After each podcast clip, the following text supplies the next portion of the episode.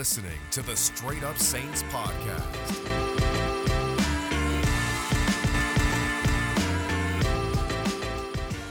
What is going on, Who Dat Nation? Welcome inside another edition of the Straight Up Saints podcast presented by Crew Media and Hornitos Tequila, the official tequila of Crew Media and the Straight Up Saints podcast. Now, this is a pivotal week five for the New Orleans Saints. You're kind of reaching that must win territory in the sense that they're approaching their bye week just about what 10 days away at this point and you have an important game against the Washington football team which I'll talk about in just a little bit because obviously if you're a Saints fan you want to be 3 and 2 going into that bye week you do not want to be 2 and 3 with Seattle and Tampa Bay waiting on the other end so that's going to be a really pivotal matchup for the Saints and obviously I'm going to break down what are the key one-on-ones in that game and also some storylines to watch because I think that's going to be a really fun game. I know people are going to go into that one and think Washington, whatever, but I do think it's going to be a really exciting game for both sides. And obviously, both sides two and two. Who wants it more? That's going to obviously be a factor in that one. But before we do that, a lot of moves to talk about with the Saints. We have the kicking carousel going on. We have the running back rotation that's going to change now due to Tony Jones Jr getting hurt against the New York Giants. You also have Stephon Gilmore going to the Carolina Panthers. I'm going to talk about that as you can see on the left of your screen with the rundown. We have an injury report, which is actually kind of a optimistic injury report for the Saints, which is a rarity in these parks, honestly. And then I'll get into my prediction and more about the Washington game. But let's jump into things. Let's talk about the kicking carousel because, man, we were fuming on Sunday. By we, we, I mean every Saints fan. You, there's no way you finished that game and you wanted Aldrick Rosas to stay on the New Orleans Saints. Well, the good news is for anyone that was hoping that the Saints would make the change, they did. Aldrick Rosas is out, and it just makes me laugh because Aldrick Rosas was out, and you think about three, four days ago, whenever the game was. He attempted a 58 yard field goal, and it just blows my mind to think that the Saints were willing to let him attempt a 58 yard field goal. Not saying that's why the Saints lost. They did not lose because he missed a 58 yard field goal, but it's just crazy to me. If you know someone's kind of on their way out and they're not that good at their job right now, why the hell would you give them a hard task? And kicking a 58 yard field goal is a pretty hard task to do. So Aldrick Rosas out. In is Cody Double Doink Parkey. And for anyone wondering why I just said Double Doink Parkey, well, look, guys, I'm going to get into the stats real quick about Cody Parkey and why you may or may not think he might be an upgrade over Aldrick Rosas, but I'll just put it this way going from a dude who's not very good at his job to a dude who is known for a kick in a playoff game that should have went in instead bounced off the cro- uh, off the upright and then off the crossbar and then hit the end zone and was off. That's not great. That's like if I go from crap to less smelly or crap. I mean, that's that doesn't really do much for me. Just because it doesn't stink as much as the other one, it's still crap. So I think the Saints kicking situation is an utter mess still, and I think it's going to be an utter mess until Will Lutz comes back. And Will Lutz, when he comes back, needs to prove that he's still Will Lutz. So I think the kicking situation is kind of in flux right now. And and I know a lot of people were optimistic that Cody Parkey could be an upgrade. And honestly, it, it's going to be really hard for him not to be an upgrade. The bar is so low. It is Nate Robinson low at this point because at the end of the day, Rosas made 25% of his field goal attempts in four games, 25 with the one coming in week one. So after week one, Rosas didn't make a field goal the rest of the season. So the bar is set extremely low for Cody Parkey yes, I think he'll exceed that bar, but that's not saying much. You know, if I got a 72 on a test, I mean, yeah, sure, I passed, but it's a 72 compared to if you're comparing to what might be a, Will Lutz on his A game, like an 85 or a 90, the kicking situation still a mess. So, what about Cody Parkey? Do I like? Honestly, there's not much. I will say that his field goal percentage in terms of make is better than Aldrick Rosas, but I noticed actually a glaring thing about Cody Parkey over his last two full seasons that he's played 2020 and 2018 2020 with the browns 2018 with the bears. He's actually had at least three misses in those seasons from the 30 to 39 yard field goal range. And i kind of feel like that's the range where you want to be automatic in.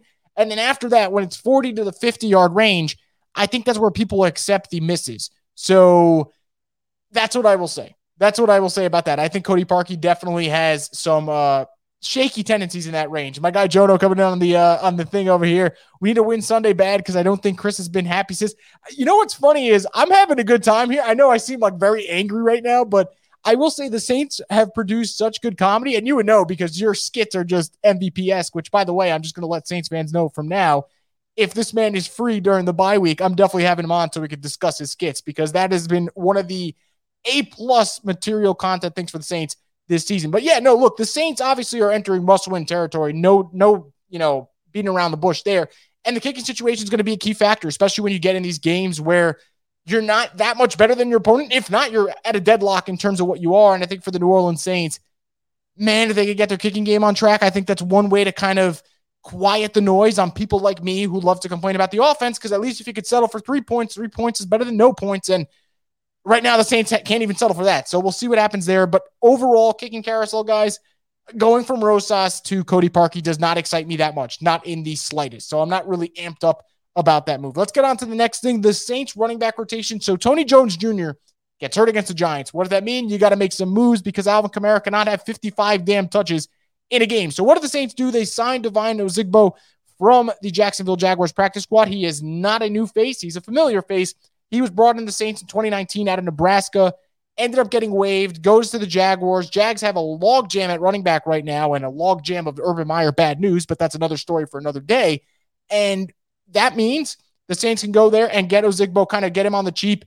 And I think this is really good for the New Orleans Saints because I think Ozigbo is not only a guy that knows the system, but he's a guy who is going to do the little things well. I think he's a really exceptional pass blocking running back when given the chance. I think he's a hard runner, kind of brings that change of pace, which is something I tweeted about. I know a lot of fans, when they saw that the Saints worked out Duke Johnson, were like, hey, Duke Johnson's a big name. Let's bring him in. I don't disagree with that necessarily, but Duke Johnson's not a change of pace back from Alvin Kamara that much. I know Kamara's obviously way better, but Ozigbo is that tough physical bruiser back. That is a change of pace. Now, Ozigbo's not the only running back coming in. The Saints actually added Ryquell Armstead. Ryquell Armstead's going to go to the practice squad, and this is a guy from Temple who I like. I actually thought that the Saints should sign him. I was actually pretty pleased that they added him to the practice squad. I don't know if he'll make an impact, guys. I can't lie to you and say he's going to make an impact just because I like his upside, but I think for the New Orleans Saints to take a guy who in his rookie year looked pretty decent, his second year doesn't get a play because of COVID 19 complications, which is obviously a really scary situation. I know he had respiratory system issues. I'm hoping he's okay now. I would assume he is for the Saints to take a shot on him. So we'll see what happens with Armstead. But you got to bring in running backs because Tony Jones Jr. is hurt. The only good news on the Tony Jones Jr. front, it's about a three to four week injury. I'm gonna be honest. When they said the cart was taken out, I thought it was going to be a much longer injury for Tony Jones Jr. So the fact that it is just three to four weeks, I think that is actually good news for the New Orleans Saints. Now, before I get into the next topic, which is Stephon Gilmore, going to bring up a, a comment from the chat here. I know we should get over the Giants game and move on to the next, but it's hard to when every game now is a must win in our division. We shouldn't lose to cheap teams like that. Look, I think that is a big thing for the New Orleans Saints. And I think it's kind of been a big thing for the New Orleans Saints over the last couple years in terms of losing games that you should win because they kind of play up to their competition, but play down to their competition. And that's not just a Saints problem. That's a problem for a lot of NFL teams. I know the Steelers are one of those teams, not this year, they're just terrible right now, but over the last couple years, they've had that issue where they play up to their competition, but also down to their competition. So we'll see what happens there. I, I, I will say this about the New Orleans Saints. It's a little bit different now. I feel like last couple years when you lose a game like that, you're always thinking about, man, that's going to cost us the one seed or cost us the two seed. Now, to your point though, Joseph, this is just an interesting really thing because you kind of think if you're a Saints fan, you're like, oh, you know what? this could cost them a playoff spot. So that's why all these games really do matter. And I know everyone likes to call certain games must win. In the NFL, every game's a must win. There are no games that you could take off. There's no games that you chalk up as an easy win. The league is too competitive. The league's too good. And for the New Orleans Saints, obviously, this weekend, just like any other game, should be classified a must win game. And we'll see what happens there. But I am very excited for this Washington game. I do think it's going to be a fun one for sure. Before I do that, I want to talk about what's going on in the NFC South because, man, there was a big Big time trade today. Stephon Gilmore traded from the New England Patriots to the Carolina Panthers in exchange for a 2023 six round pick. And boy, did Saints fans have a lot to say about this. For starters, Saints fans were livid. A lot of people said, why couldn't we get Gilmore? How did we trade a third for Roby, but the Panthers traded a six for Gilmore, who's better than Roby?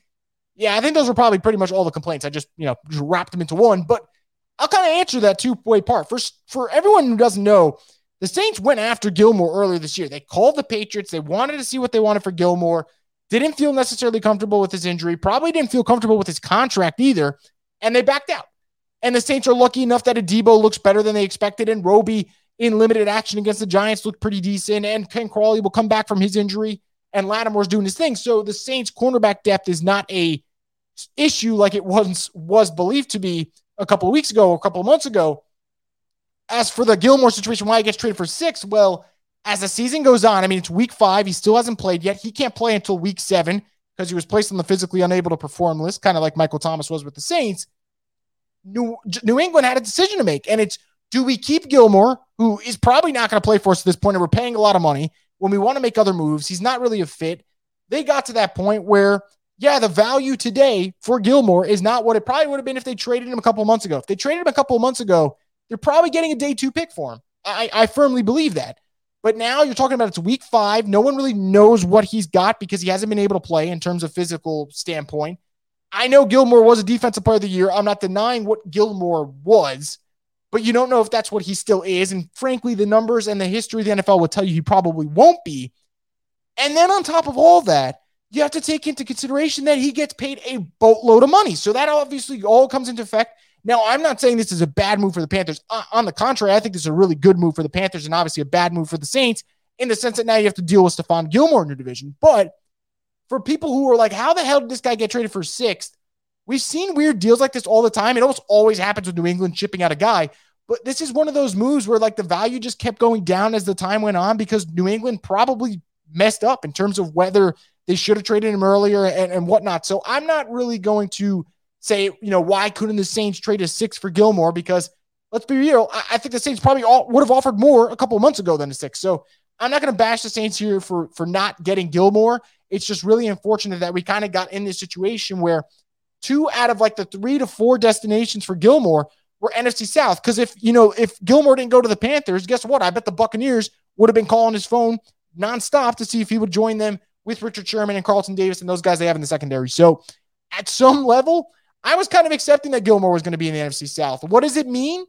Let's see. What Stephon Gilmore comes out is really going to be crucial because for the Saints, I think that at this point, if you're denying how talented this Panthers team is, then you're just being unfair. I think this Carolina Panthers team is going to be in a similar situation with the Saints where we're going to be around week 12, week 13. And if all goes well for both sides, they're going to be thinking about wild card because I still am under the belief that the Bucks are the class of the NFC South this year, not ever, just this year. And that kind of leads me to believe that the Panthers and the Saints could be battling for a playoff spot. So when the Carolina goes out there and makes moves like getting Gilmore, like getting Henderson, those could be the ones that kind of shift the tide and lean in their direction. So I think that's definitely something to consider if you're a Saints fan. You're not happy Gilmore's on the Panthers. But obviously, let's see what happens. I know the Saints are going to get some talent back in the coming weeks. Now, no, one other comment going to drop in here. People don't realize the Saints gave up a third for Roby because the Texans are paying 90% of his salary. Look, that's part of it. Yeah, absolutely. And, and this is this also comes down to the whole salary thing I was talking about with Gilmore. Gilmore makes a lot of money. And I don't know if there's many teams out there that would be willing to spend a draft pick to take on the contract he already has. Now, had he been officially released, I think every team calls Stephon Gilmore today and says, okay, what can we work out for you? So I think it's one of those where I, am not really going to sit here and dwell on it. I think this whole situation flipped on its head over the last week or so when New England's like, all right, this at this point, he's not going to play for us anyway. So I'm not really worried about it. And frankly, the Saints secondary put put week four out of the picture. Take week four out of the picture. The Saints secondary has been light years better than what we thought it would be this season. And for that alone, I'm not going to sit here banging on the drum about, man, the Saints squandered a chance to get Stephon Gilmore. Now, before I go into the injury report, let's get one more comment up here. All I could think today with the Gilmore news was why couldn't the Cardinals do this with Patrick Peterson in 2018 for us when it was clear he was going to leave them? That honestly, I remember the 2018 trade deadline like it was yesterday in the sense that us Saints fans all sat there and were like, man, this is the team. Like, this is the team to beat in the NFL. And we all kind of knew that it was that sense of this is their year. And they kind of just needed that lucky break. Obviously, the lucky break didn't come in the playoffs, but to your point, it didn't even come at the trade deadline either when you have a team that knows they're not going to keep a guy and just, hey, unloads him. Didn't happen for the Saints. Would have been nice if it did. Obviously, us Saints fans would have loved to see Patrick Peterson in the black and gold. But anyway, guys, let's move over to the injury report. And for once in my life, I do not have a long list that's a CVS receipt worth of Saints players who are injured. It's not very long. It's literally just McCoy with his calf injury, Armstead with his elbow injury, and Lattimore with his hand injury, which is full. As for Washington, my God, I mean, it is the, one of the longest lists I've ever seen in my life. You got Dyami Brown, their rookie receiver. He was out with a with a knee injury. You got Antonio Gibson, their running back, shin injury. Curtis Samuel, groin injury. Brandon Scherff, knee injury. Cam Sims, hamstring injury. Jonathan Allen, knee injury. I mean, they have the CVS receipt this week in terms of injuries, which is kind of nuts. And before I get into what this might mean, disclaimer here for the New Orleans Saints, I can't say for any other team. I don't follow every other team I can follow the New Orleans Saints. For the New Orleans Saints, though, I cannot look at an injury report and be like, well, this guy's not playing, so the Saints have a great chance of winning. Fuck no. I mean, when it comes to the Saints, it's the opposite. If the other team's banged up for some reason, these guys are like, "Oh, we got this," and it's like a they think they're gonna waltz in the park, and that's not what happens. Instead, you end up on the losing side. Like last week, and I'm sitting here saying Sterling Shepard's not going to play, Blake Martinez is not going to play, Darius Slayton's not going to play. Advantage Saints. Wrong, wrong, wrong. So while the injury report is very interesting, and I do think that Washington got really banged up against Atlanta, my lord, I refuse to look at the injury report and use that as a reason why I might say that the Saints could win a certain game because, man, i have given up with trying to think that that's ever going to work, whether it's the Cam Jordan's going up against a backup offensive tackle or the Saints do not have to play against this playmaker today. It always backfires. So I'm going to just ignore it. I'm not going to get too much into it. Can't blame me, guys. I'm just going off history, and that's what history tells me. So let's get into this Washington game. My lord, this is the must-win one. I, I, there was two games for me that I kind of felt like were must-win this year. Actually, just one. Now this is the second one. The New England one for me, I thought was kind of must-win territory for the Saints to kind of prove what they can be, especially after that bad loss to the Panthers, and they rebounded well. And I've always kind of told myself the NFL was always how do you respond. I know adversity is going to hit you right in the face, and there's nothing you can do about it sometimes. It's just going to absolutely bitch slap you in the NFL. But how do you bounce back? And for the Saints in week three, man, they bounced back pretty well, especially the defense with what they did to a New England offense, which, by the way, Mac Jones looked pretty good against the Tampa Bay Buccaneers defense in a goddamn monsoon. So do not discredit that win over New England. That was a good team win by the Saints, and defense balled out against Mac Jones, who looked good the following week. How do the Saints, after losing to the New York Giants, bounce back against Washington? That's obviously going to be the story that everyone's going to talk about. That's what everyone wants to know. And for me, I think this is going to tell us a lot about this football team. If they can show once again, like they did in week three, that when they lose, they can collect themselves and they can get back off the mat and they can deliver this time a potential death blow or a knockout punch. I think that is something to say about this New Orleans Saints team. And man, I've had so many things to say about this team. And I'm still under the belief that I don't know whether they're coming or going every week because there's no consistency with the 2021 New Orleans Saints so far. But man, if they show me that they could win this game, the one thing I can tell you Saints fans for the rest of the year is that when adversity hits this team, when they do fall down, I feel pretty good about them about them getting back up. Excuse me, and I think that is something for the Saints that I'm going to watch. So, my outlook for this game as a whole. What are some storylines to watch? Well, for starters, let's get into this D line, man. Washington's O line had, I believe, four offensive linemen last week who didn't give up a single pressure against the Falcons. Now I know they went up against the Falcons. We can make our Falcons jokes all day, but that is a key factor. I don't care who you're playing up against. If your O line's not giving up pressures, man, you're going to be sitting pretty. And Taylor Heinicke was sitting pretty damn pretty in that pocket on Sunday. So for the Saints, you got to get pressure. And that's obviously been a huge problem for this team the whole season. I mean, week one, yeah, they got pressure on Rodgers. Week two, not much, but there was a Payton Turner flash. Week three, obviously, I thought they were fantastic. And then week four, Daniel Jones was the goddamn offensive player of the week this week. I'm going to say it again. Daniel Jones was the offensive player of the week this past week. That's a problem.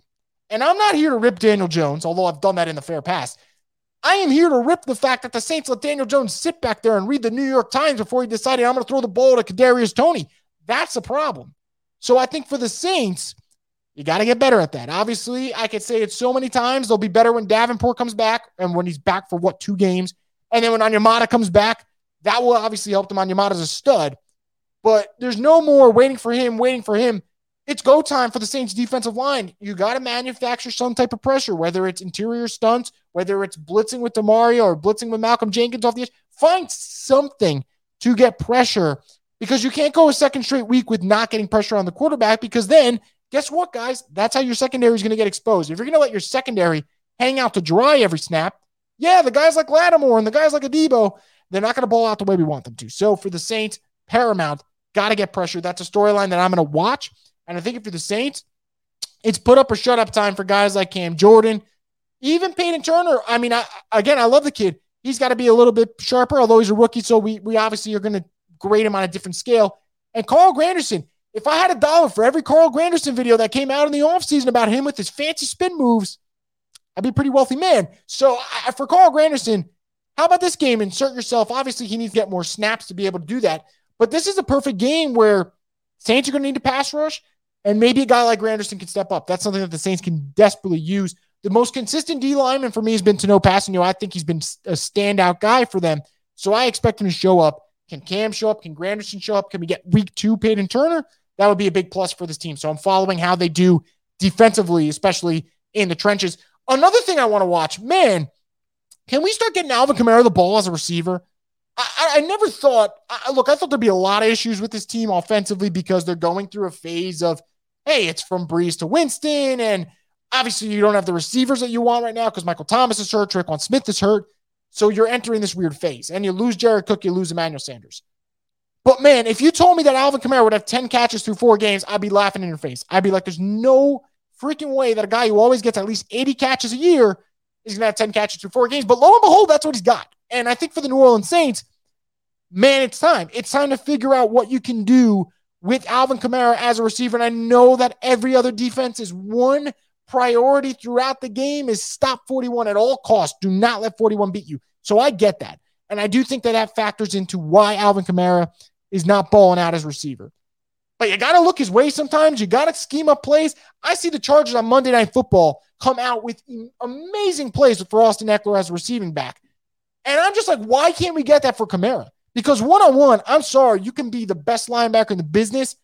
I'm going to take 41. I'm going to just uh, just assume that Kamara is going to win that matchup. So if you're the Saints, man, get the ball to Kamara in space. Get the ball to Kamara as a receiver. Find those one-on-one matchups that you know he's going to win because God knows Adam Trautman right now isn't going to win them. So Alvin Kamara as a receiver, get him going. And it's also a two-part thing. Not only does it help your offense, you're helping him with his workload.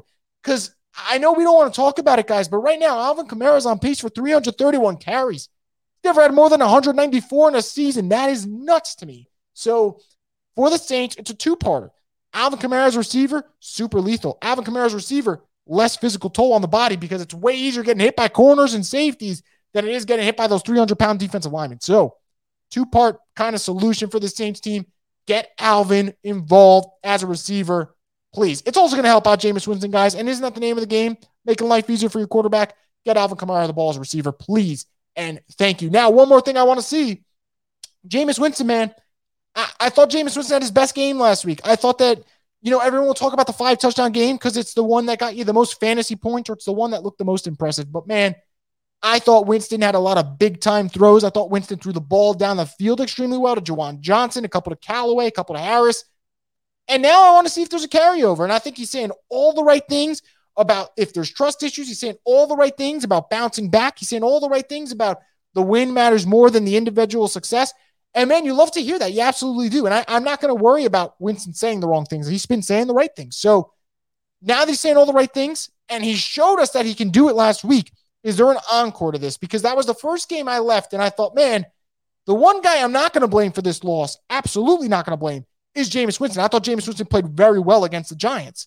So does he have an encore in store? And I know everyone's going to bring up Washington's defense and they are loaded with talent on the defensive line. They got help in the secondary. They got good linebackers. But guys, I'm just going off what I've seen. And through the first four weeks, Washington's defense has not been good. They've not been playing up to their standard. They're averaging, giving up an average of 30 and a half points per game. That's a lot of points to give up. A lot against offenses like the Giants and the Falcons. Now, I know they've played the Chargers and the Bills with two great quarterbacks in Herbert and Allen, respectively, but man, this is it. Like, this is a good showcase for the Saints to kind of see what this offense can do especially after building some second half momentum against the Giants. Now, I know it all faltered in the end because the Saints ran the Taysom Hill play one too many times, but I do think that this offense showed a little bit of promise. And if you're there and you're watching this game and there's storylines to follow, well, how does Jameis look? Can he rebound? These are all things that I'm looking at as a Saints fan, and I'm trying to see can the Saints get better at that? Can the Saints build off that? And it all kind of starts with letting Jameis Winston cook. And I know a lot of Saints fans love to use that term, and I'll bet my ass that I'm going to tweet it during the game at some point. Let Jameis cook. But when Jameis Winston plays as well as he did in terms of efficiency, big time throws, that's something Pro Football Focus loves to use. And that's one of the rare stats they put out that I like. When Jameis Winston makes all these big time throws, you want to see what comes left. You want to let him marinate. And I think that's a big thing for the Saints, especially when you go up against Washington, who, by the way, can put up points with Antonio Gibson, with Terry McLaurin, with the guys that they have on that offense. Winston's going to have to do his thing. And I, and I think against Washington, a defense that has not played as well as they should be playing, why not? Why can't this be the week for Jameis to have another big game? And and honestly, the one thing I'll say about this, if it's not trust issues, then the Saints don't trust their playmakers. And if the Saints don't trust their playmakers, well, man, guess what? I'm not the one who kept saying that I like the guys in the room. That was Sean Payton who kept saying they like the receivers in the room. And, and frankly, the talent there is just not good right now. So I want to see what they do with Jameis. I want to see if they get Kamara involved, the receiver. And I want to see if this defensive line can finally show up. So those are three factors. As far as one on one matchups, you're looking at uh, Da'Ron Payne and Jonathan Allen versus Cesar Ruiz. That can be a headache for the Saints. You're looking at Chase Young versus James uh, James Hurst because man, that could be an issue too. And then you're looking at McLaurin versus Lattimore, two Ohio State products, and man, McLaurin looked really good against the Falcons last week with over 100 yards and two touchdowns. So you pay Lattimore the big bucks to shut down receivers. This is the week that you're paying the big bucks for. So McLaurin versus Lattimore absolutely should be a fun one. Now, before I give my prediction real quick, I decided every week I'm adding this now. I'm going to do a little segment real quick. You're on notice. That's what it's going to be called. And you know who's on notice? It's Adam Trautman. Adam Trautman's a dude who I went to bat for. I love the pick when the Saints made him out of Doubtman, uh, out of Dayton, Dayton, excuse me. And I thought when they added Trautman, I thought he would bring another element to this offense. I thought, hey, here's this tight end that the Saints have been looking for. He can block, he can make plays down the field, he has good yard after the catch ability. There's a lot of factors to like Trautman. Well, I thought as a rookie, considering Jared Cook was the main receiver and Josh Hill was the main blocker, I thought 15 catches for 171 yards and a touchdown was pretty good for Trautman. I thought he was an exceptional blocker, and I couldn't wait to see what he was going to do in year two. And now year two's come, and we're through the first quarter of the season, and Trautman's got four catches for 21 yards. And the biggest play he's made this year is a holding penalty that brought back a Kenny Stills touchdown from a beautiful throw from Jameis Winston. And by the way, the next play was a Taysom Hill pick. So obviously it was just a double whammy. I'm not here to say I'm off the Adam Trautman bandwagon. I'm not here to say Adam Trautman's a bust. I'm here to say that Adam Trautman's got to step up now because before you know it, you're running out of time. And I know that fans are going to say it's just week five, but man, how many more weeks are we going to say that Adam Trautman has another game that he could show us something when he's not showing us anything? So I think for Trautman against Washington, which is down a linebacker in Jon Bostic and is also just honestly, again, like I said, been a susceptible defense. I think that this is a week for Trautman to step up. And if it's not now, when are you going to do it? Because frankly, Juwan Johnson has been a better receiving tight end. And guess what? Nick Vannett is going to come back, and Nick Vannett could be a better blocker. And all of a sudden, you're looking around, you're like, man, Trautman's not the best at blocking. He's not the best at receiving. So what do you have? And that would be the main issue. So for Trautman, man, it's time to step up. It's time. It's time. There's no excuse for it. Now's the time for Trautman. He's on notice for this week. Probably won't be on notice for next week, depending on how this game goes, or maybe he will. And if he is, I'll just make it the weekly you're on notice Adam Trautman segment. But for now, first you're on notice, it's Adam Trautman. I want to see what he can do in week five against Washington. As for my prediction, guys, I have flip flop at this game. And so far, I've been terrible on picking Saints games. I knew that they would beat the Patriots. I felt kind of confident in that. I thought that they would beat the Giants, although what the hell happened in the last six minutes, only God knows. And I felt iffy about the Packers and iffy about the Panthers. And looking back at it, obviously that didn't go well. How do I feel about this game? I think as of today, I'm recording on a Wednesday night. Obviously, if you're listening to this Thursday morning, you're listening on live stream. Obviously, it's Wednesday night for you. Where I am right now, I would say that I am leaning New Orleans Saints, but I think it's going to be an ugly game. I think it's going to be a game where, man, you're sitting there. There's a minute and a half left. Taylor Heinicke's got the ball, and you better hope the Saints make a stop. And they didn't make one last week. I think they're going to make one this week. I think the Saints are going to win 20 to 17. And I think we're all going to look back at this game and we're going to finally say there's one thing I know about this team. They might be inconsistent. They might not have a damn kicker. They might have a shit ton of injuries. They might not have no freaking receivers, but they know how to bounce back. And that's really important. So I think if the Saints can win this game, that'd be pretty telling for what this team could be going forward. And again, if they drop this game, and you're two and three and you're going in the bye week and Seattle and Tampa Bay are waiting for you outside of that bye week, well, good luck, Charlie. Seriously. That's all I got to say. So this is a pivotal game, a must-win game, I should say, for the New Orleans Saints. And I'm really interested to see how, see how they come out after they blew a game where Sean Payton took accountability, Jameis Winston took accountability, the defense, like Malcolm Jenkins took accountability. So I think there's going to be a big week for the Saints. We're going to see what happens. I think they could win this game 20 to 17, 21 to 17 around that ballpark. I do think it's going to be ugly, though. I do think Washington's going to give a good fight, and I do think it's going to tell us a lot about the Saints team and their ability to handle adversity. That's going to do it for this edition of the Straight Up Saints podcast. Guys, I want to appreciate and thank all the one of you that came on live stream, gave your comments. We're still working on Twitter, trying to figure out how we can get those comments back online. Also, appreciate everyone who listened to the podcast forum this week. Stay tuned for more content on Sunday. Once the game goes final, I'm hoping it's a victory recap. If not, I'll probably be here ranting and raving and complaining about something because I've lived, I've gone to the point where all I do at this point is honestly complain. So we'll see what happens. But obviously, I want that to be a victory recap, and we'll see what happens when the Saints go to DC to play Washington this week on Sunday. And make sure you stay tuned for more content on the Straight Up Saints podcast. You're listening to the Straight Up Saints podcast.